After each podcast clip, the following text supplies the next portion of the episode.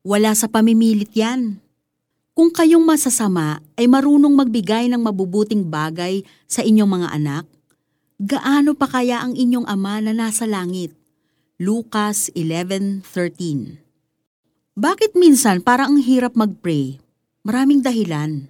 Pero isa sa mga malaking dahilan ay ayaw nating mabigo. Yung tipong pray ka ng pray pero parang walang nangyayari.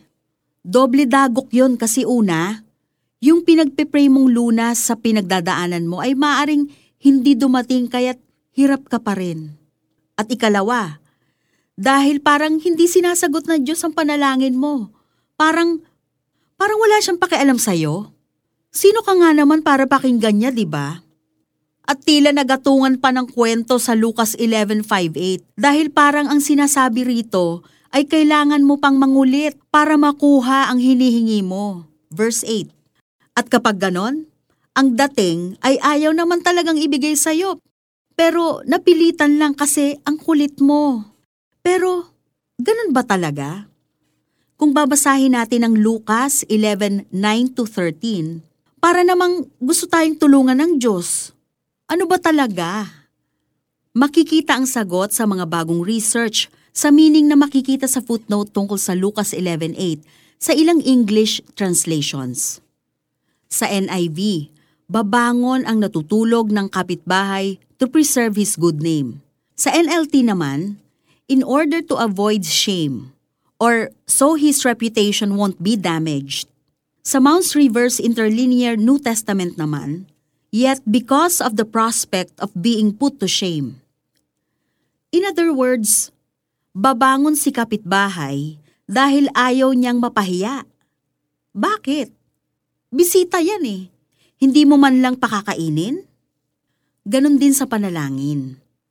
Ibibigay ng maluwag ng Diyos ang ating hinihiling hindi dahil makulit tayo, kundi dahil mabuti siya. At dahil din doon ay hindi niya ibibigay ang mga hinihiling nating alam niyang makakasira sa atin at sa kanyang pangalan bilang ating amang nasa langit.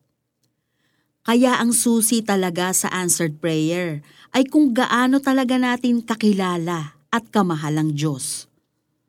Kung kilala natin siya, ang hihilingin lang natin ay ang alam nating ayon sa kalooban niya at hindi yung makakasira sa pangalan niya.